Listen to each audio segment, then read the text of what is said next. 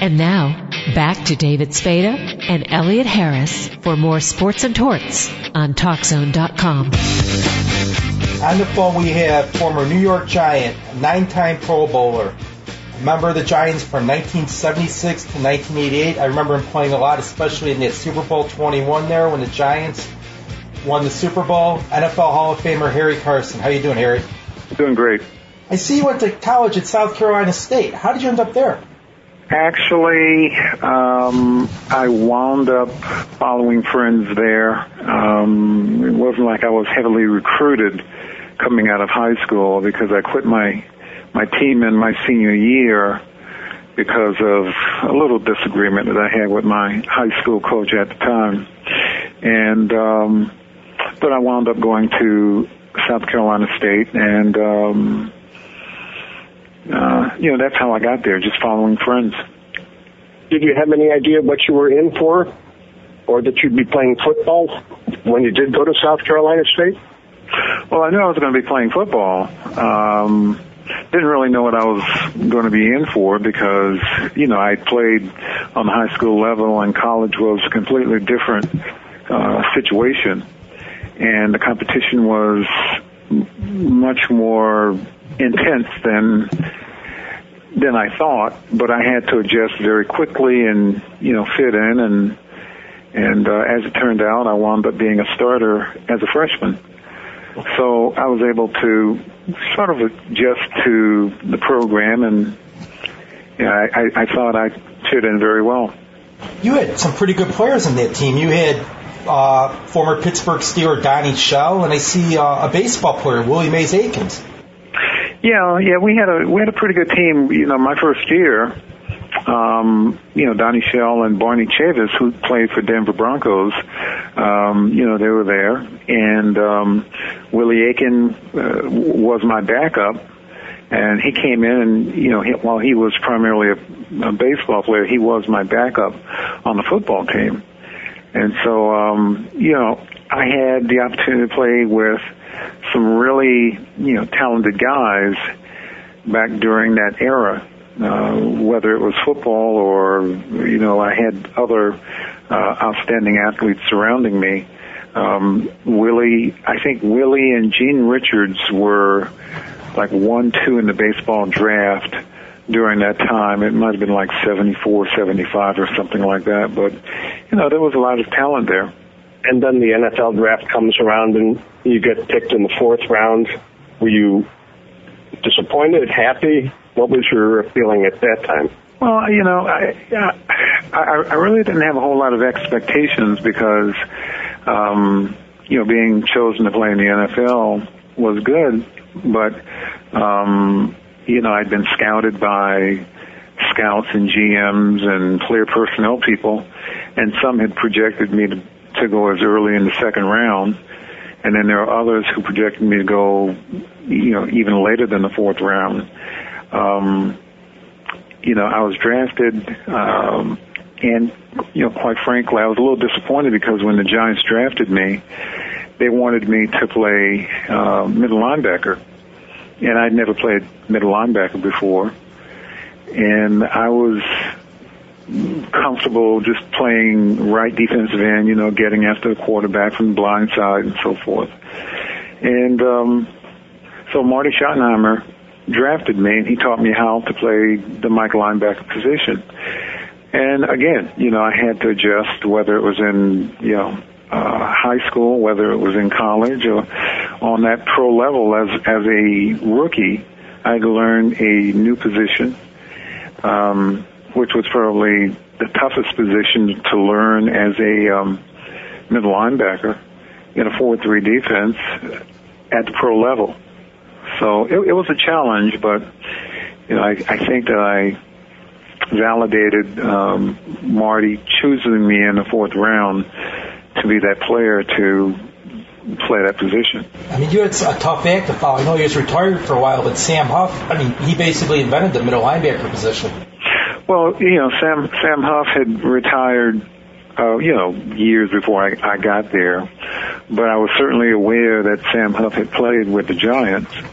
Um, quite frankly, that was one of the things that um, that I liked about the Giants at that time was that rich history and tradition that uh, players who had played before I got there had left. And so it gave me something to shoot for to basically follow in the footsteps of an, an iconic player like a Sam Huff. What was the transition like going from South Carolina State to the New York Giants? Well, the transition was, um, you know, it was hard. Uh, a lot of study. Um, I, I remember I used to go work out at the University of South Carolina, and their coach was uh, Jim Hello? Carlen. And um, you know, Carolina gave me the um, freedom to come to their facility and work out. And I remember engaging in a conversation with. Hello. Yeah, can you hear me? Yeah. Go ahead. Yeah. Um, Coach Carlen and I engaged in conversation, and he said, "You know, uh, when you are in college, it's about 80% uh, physical and 20% mental. But when you get to the pro level, it's the reverse. It's 80% mental and 20% physical. And it didn't dawn on me at that time. I heard what he said, but it didn't dawn on me until I got into the NFL training camp and had to you know, we the, the playbook that I first got was about ten times thicker than than the playbook that I got when I was with the Giants. I'm with uh, with South Carolina State. So I, you know, there's a whole lot more uh, intellectual work that you have to do, a whole lot more studying. It, it's more mental. Uh, people look at it and they see the physical side of it, but they have no clue as to the mental aspect of the game that you have to be able to deal with um, once you come into the National Football League. And the Giants had some good linebackers when you were there. You had Brad Van Pelt, Brian Kelley. I mean, you guys were loaded, and then you had the famous uh, teammates of yours. It was you, Carl Banks, and Lawrence Taylor, who a lot of say are the best linebackers in uh, NFL history. Well, I, I'm, I'm not going to go so far as to say the best linebacking uh, group in the NFL history. Yeah, I'd like to think that, but I'm not going to say it out, out loud. um, yeah, the, the guys who I first came in to play with, um, Brad Van Pelt, Brian Kelley, um, you know, they were really good players. And then when the Giants chose um, Lawrence Taylor, and we went from a 4-3 defense to a 3-4 defense, we became a very dominant group of defensive players. But, you know, we couldn't have been as, as dominant as we were without a good, strong defensive line. And then, uh, after Brad and Brian left, uh, Carl Banks and Gary Reasons assumed their roles. And so it was myself, Carl, um, Lawrence, and, and Gary, and, and we wound up being a pretty good quartet of, of linebackers in the mid 80s. Well, you know, you're a nine-time Pro Bowler, so your first one came a couple years in '78. So they recognized fairly early that that you did have some ability and you were playing at a high level. How how gratifying was that? Well, you know, it was gratifying. Uh, it was even more gratifying for me to come in and make the all rookie team playing a position that I'd never played before. And then a couple of years later, I made the Pro Bowl. And, um, you know, that was before Lawrence got there, and I sort of made that on my own merit. And I was named NFC Linebacker of the Year twice. And so, um, you know, those were tremendous honors. And when Lawrence arrived, you know, we all got even better. You know, um, he he just elevated our play the way that he played the game. It, it took some pressure off of other players, put a lot more pressure on him, and it gave us an opportunity to make plays. So we all worked together, and you know, worked out well. It seemed like when Lawrence Taylor joined the Giants, he became like the first defensive like rock star for the NFL, whereas all the exposure seemed to be publicity on the offensive guys, but Lawrence seemed to basically become the face of the NFL. Yeah, you know, and I, I think it's well deserved that um, he was he was an outstanding player, and um, you know we were good, but he was better, And so you want to focus on the the best, and he established himself as being the best. And um, again, we were able to uh, infuse our games with the way that he played, and it just elevated our play. And you know, there was no jealousy uh, with the attention that Lawrence was getting. Um, for us, it was just about um, you know, bottom line, the production that we were able to uh, produce on the football field, that was ultimately the bottom line. And, you know, everybody understood what their roles were. And I knew my role wasn't to rush the quarterback. Uh, my role was to stop the run. And so I tried to fulfill my role as best as possible. Uh, Lawrence did a great job. And, um, and you know the other linebackers and defensive linemen did their job. As it turns out, the spotlight is always on the flashy guys, and so Lawrence was one of the flashy guys who, uh, were, you know, he very richly deserved uh, the attention that he got as a player. In some way, does that help other players if you have this this guy who becomes sort of a lightning rod for the media and other things? You can go about your work and not be uh, distracted or bothered by a lot of other stuff?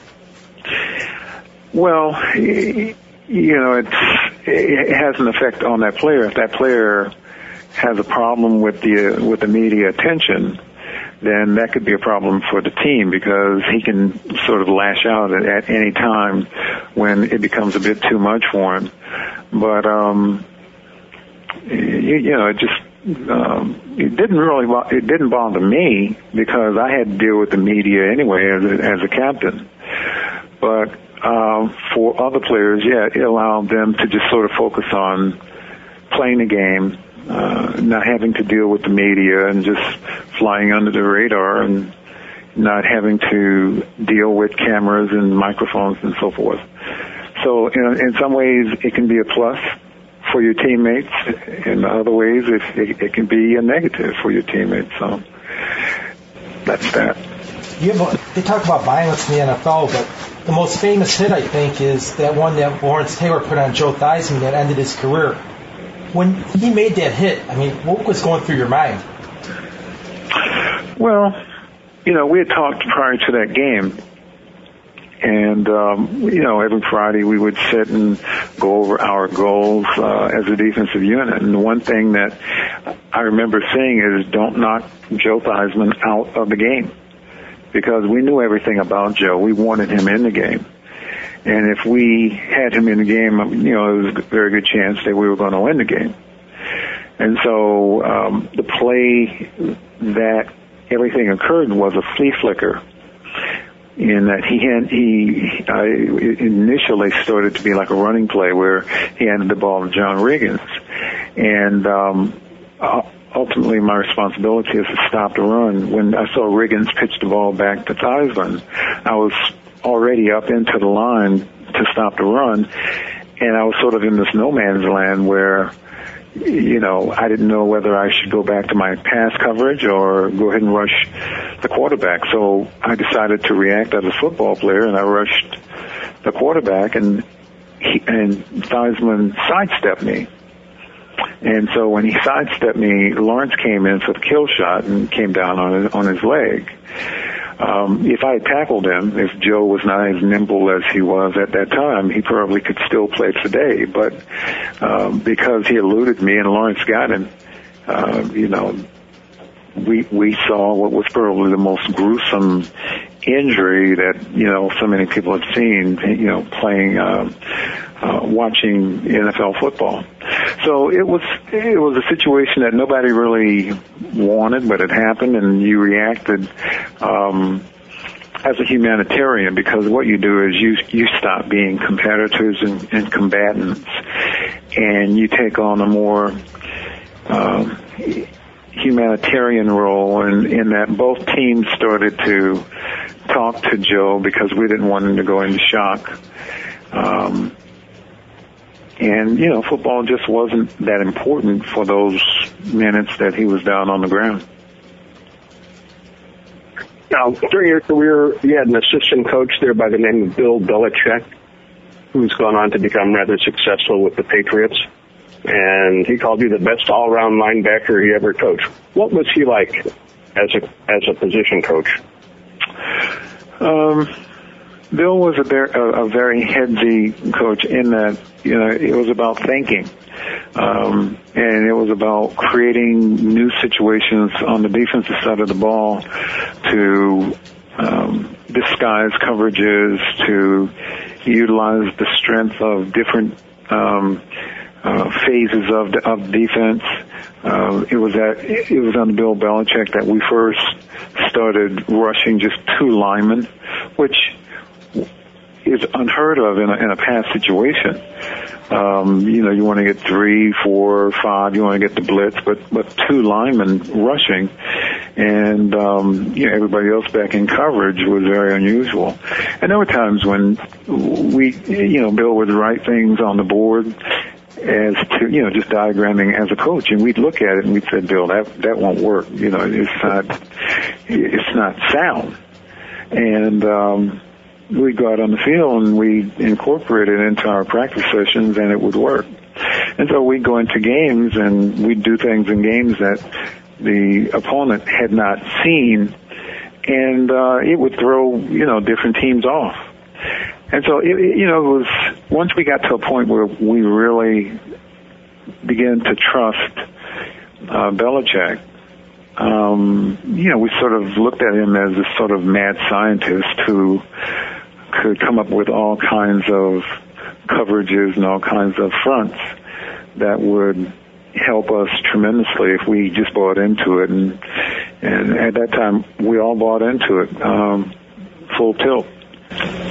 And then you had Bill Parcells, and he took over for what Ray Handley, and he guys he took you to the Super Bowl here. What was he like? Well, Parcells took over for um, uh, Ray Perkins. Ray Perkins, sorry, not Ray Handley. Yeah, and um, I, I think Bill came in and he tried to coach a certain way and sort of like treat guys like men and give them a certain amount of freedom and flexibility, and it didn't work for him. And uh, we had a disastrous season. We had a lot of injuries. We went three, twelve, and one, and you know, Bill almost got fired, and uh, as a result, the next year he decided that he was going to do things his way, and and so, um, you know, when he did that, you know, he let certain players go. He let Brian Kelley go, let Brad Van Pelt and he got players in that he wanted, and who were younger and who had a hunger uh, for playing. And so, um, you know, he experienced uh, su- success in '84 and then '85, and then ultimately in '86 we went to the Super Bowl. Did you think there would be two or three more Super Bowls in uh, in your future? I didn't think about it at the time because I really didn't know how much longer I was going to play. I was an older player when we won our first Super Bowl. You know, I'd already played, I think, 10 years, or maybe I was going into my 11th year. And, you know, I, I could feel my body and I, and I could tell that, you know, I didn't really have much longer to, to play. And so, uh, as it turns out, after we won in 86, you know, I played two more years and then that was a wrap for me. And I just wanted to move on with my life. I wasn't really thinking about Super Bowls or how many Super Bowls we could go to. Uh, you know, I just feel very fortunate that, you know, we were able to get to at least one. One was better than none. And there are a lot of players who are great players who have never even gotten to a Super Bowl you were one of the players who started the Gatorade shower. How did that come about? Well, it was uh, Jim Burt's idea. It started in 1985, and uh, Parcells had been riding Burt all week prior to the Redskin game, and and um, you're really getting on the Burt skin. And so, um, you know, we went into the game. We played the Redskins, and as time was winding down, um, Burt came over to me and he said, "You know that Parcells is a real SOB. And he said, you know, we should get him. And I said, what do you mean we? He said, well, you're one of Parcells' guys. And uh, if you did something to him, uh, you know, he wouldn't say anything, but if I did something to him, he'd have my ass. So he said, you got to do it with me. I said, well, what do you propose? He said, well, let's get him with the Gatorade. And so as time was winding down, he took his headphones off. You know, we doused him with the Gatorade. Nobody really saw it during that time. It was one instance that, that had occurred uh, in 1985, but the next year we lost our first game against the uh, Dallas Cowboys. And in the second game, we were playing the San Diego Chargers, and nobody gave us a shot to win that game. But as it turned out, we won, and we were all very jubilant about winning the game. So I grabbed a bucket of Gatorade and I doused Parcells. So, you know, the next week we won again. And so I had to douse him again because, you know, if you do something one week and if it works, you know, you've got to keep doing it. And, you know, Parcells was very superstitious and we were, you know, some of us were also very superstitious. And so as long as we were winning, we had to get him with the Gatorade. So that's how the whole thing uh, started.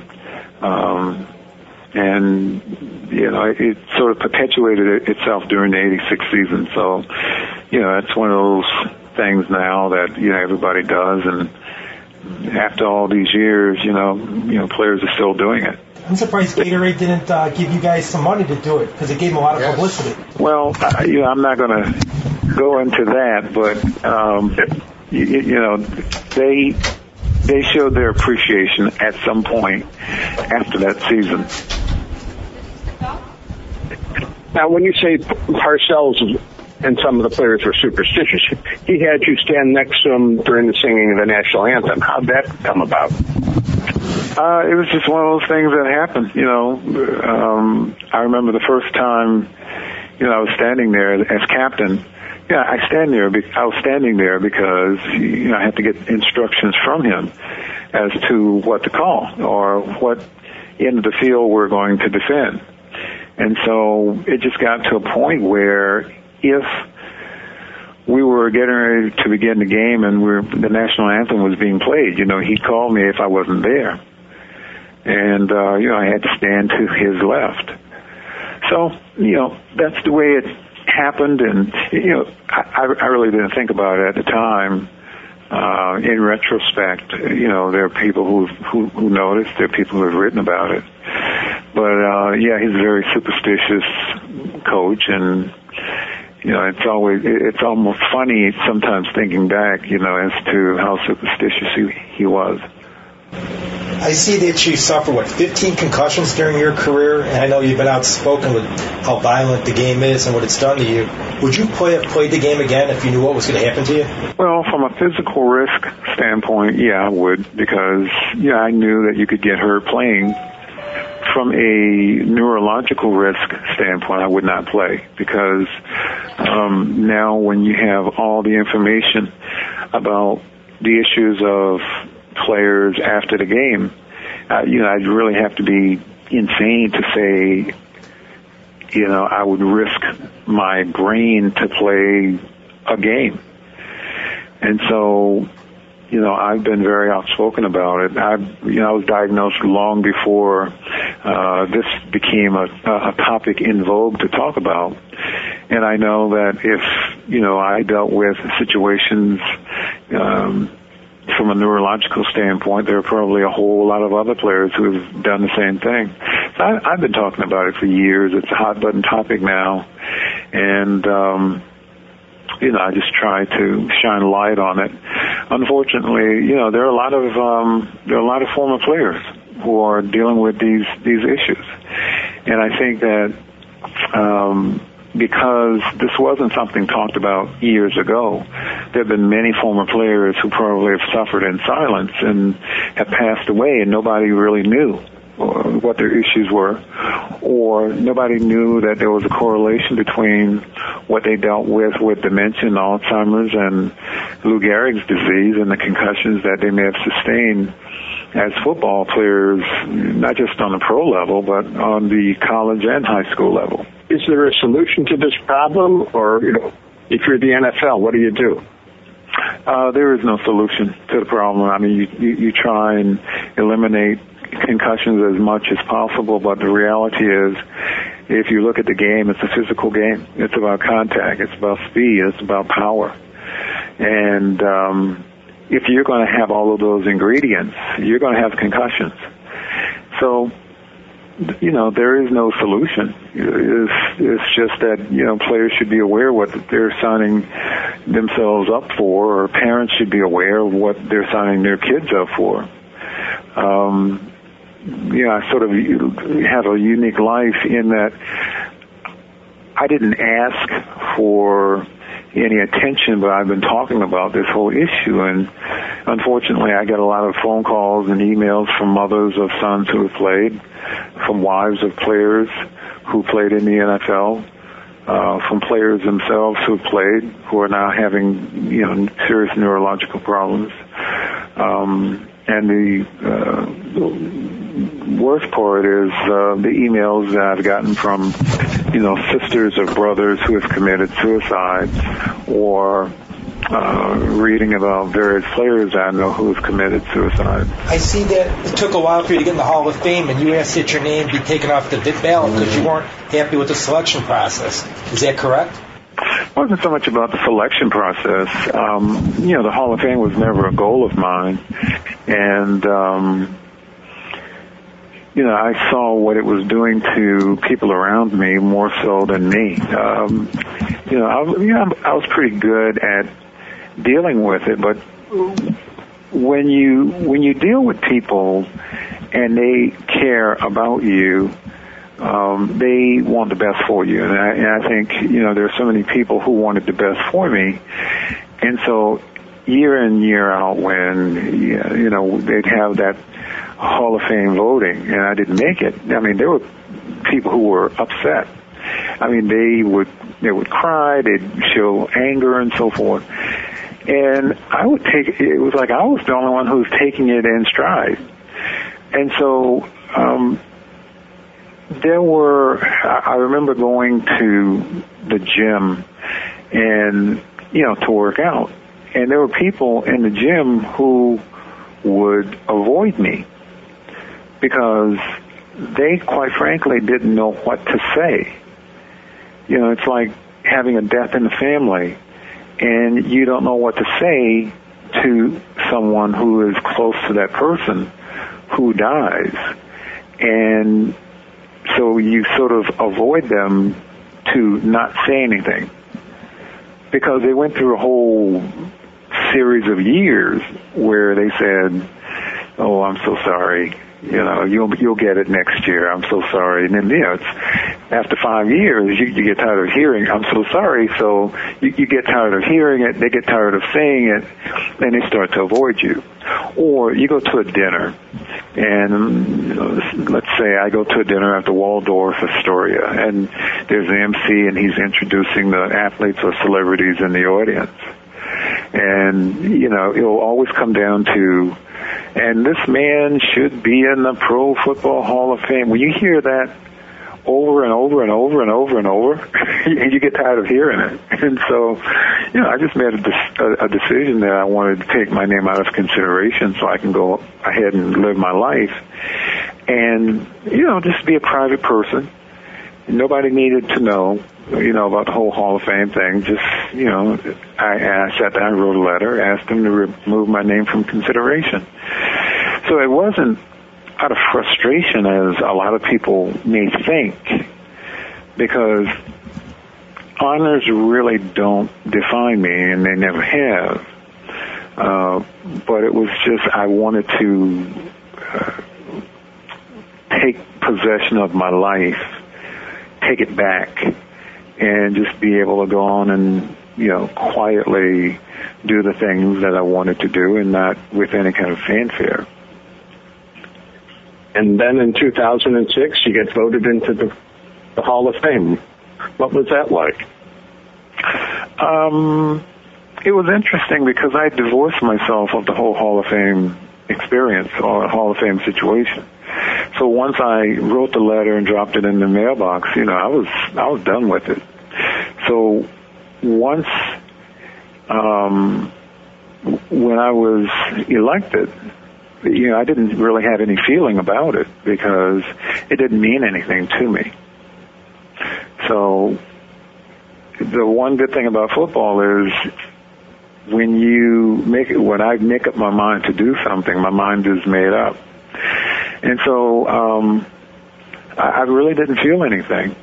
And so I had to, um, accept the award. And, and the reason why, and I, I could have easily have said, you know, thanks, but no thanks.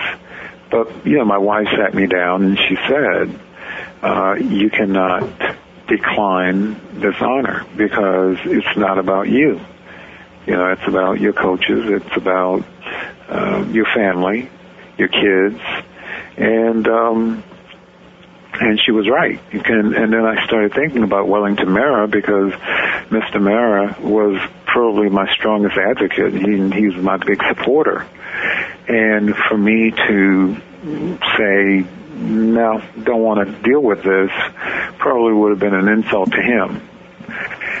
And so I just um, decided to move forward and, and accept the award. But in you know the days leading up to the Hall of Fame ceremony, I really didn't have a speech. You know, I could have just gotten up and said thank you and then sat down, but I wanted to use that moment as an opportunity to shine the light on the issues of retired players.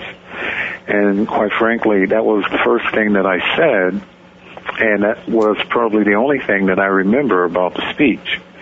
That I implored the NFL and the Players Association to do a better job of taking care of its own players if, you know, those players were the best that the NFL had to offer. And so, you know, by me doing that, it sort of shined a light on the issues of meager pensions by, you know, some players who um, didn't have a voice. They couldn't yell and scream and say this is unfair. And um, you know the improvement of benefits for retired players. I'll tell you one thing. Bill Parcells really respected you because in that Super Bowl when he said, "I just want you to go out there, not the other captains, for the coin toss," the Broncos had what nine, ten people out there. Yeah, I think that's the ultimate respect from a coach. Yeah, and you know that was not anything that was planned. At least I didn't know anything about it until it happened. And he told me to go out, and as I started walking out on the field by myself, I I saw the Broncos in those white uniforms walking toward me. I was like, oh man, wow, it's what five, six, seven, eight, you know. And I was the only player representing the Giants, and so. um you know, it was a an honor for me, and I recognized at that time that um, you know, there there are some great players on that team, but I was being singled out to lead that team and represent the Giant organization and you know represent all the Giant fans. So, you know, that was a, a tremendous honor for me. If nine or ten guys came up to you like that, you'd run usually. It was just you. yeah, yeah was there ever a time during your career where you said, you know, I'd, I'd like to be a free agent, I'd like to go play elsewhere? Um, there were times um, in the late '70s when the team wasn't very good, and there were times um, in, in the early '80s where yeah, I may have threatened to um, go into the Air Force and fly planes or something like that. Um, not necessarily about uh, being a free agent, you know, I had this sort of ongoing contract situation with George Young and with the Giant organization over the years. And, um, so, you know, after four years of, of playing with the team, I sort of wanted a change of scenery and, yeah, I felt like I could do better going someplace else and just, you know, uh, reigniting that spark. Because once you get into the same routine, driving to the stadium the same way and going to practice and doing the same thing, you get a little, everything gets kind of dull. And I wanted to, you know, spice things up and I wanted to go, you know, someplace else. And that does it for another edition of Sports and Torts with David Spada and Elliot Harris. I would like to thank our guests, Summer Sanders and Harry Carson. I'd like to thank our executive producer, Dave Olson, and like to thank you for tuning in. Hope you enjoyed it and come back again for Sports and Torts on TalkZone.com.